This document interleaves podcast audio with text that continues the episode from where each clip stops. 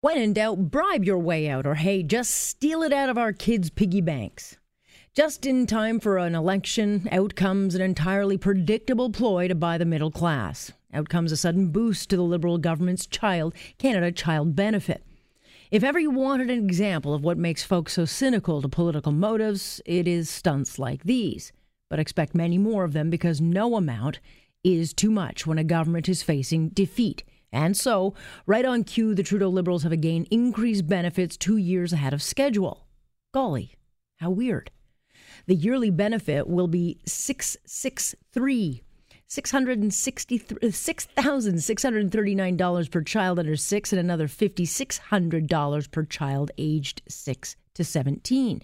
You break it down, and 3.7 million families will get 12 to $30 more a month on top of what they get now it averages out to about a dollar more a day.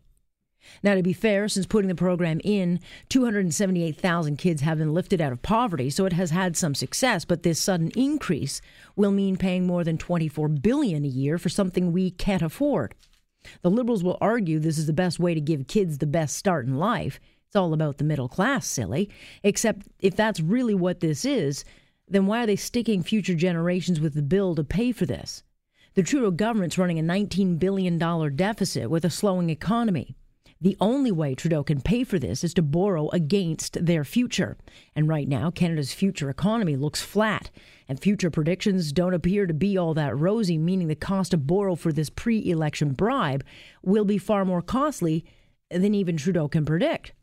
I mean, if someone, anyone out there, can explain to me how borrowing billions that doesn't exist during an economy that has flatlined how does that lead to prosperity? Please, I would love to know. Today's announcement is nothing more than a page out of Kathleen Wynne's playbook. Crashing polling numbers have forced Trudeau to take, you know, bribes, bribe us with our own money, with the hope that you will once again write him a blank check. Given the balance, uh, never budget the balance, never budget. I can't read tonight, there, Mike. Sorry. Given the budget never balanced itself, I'm not sure most of us want to be bought. And that is my point. On point.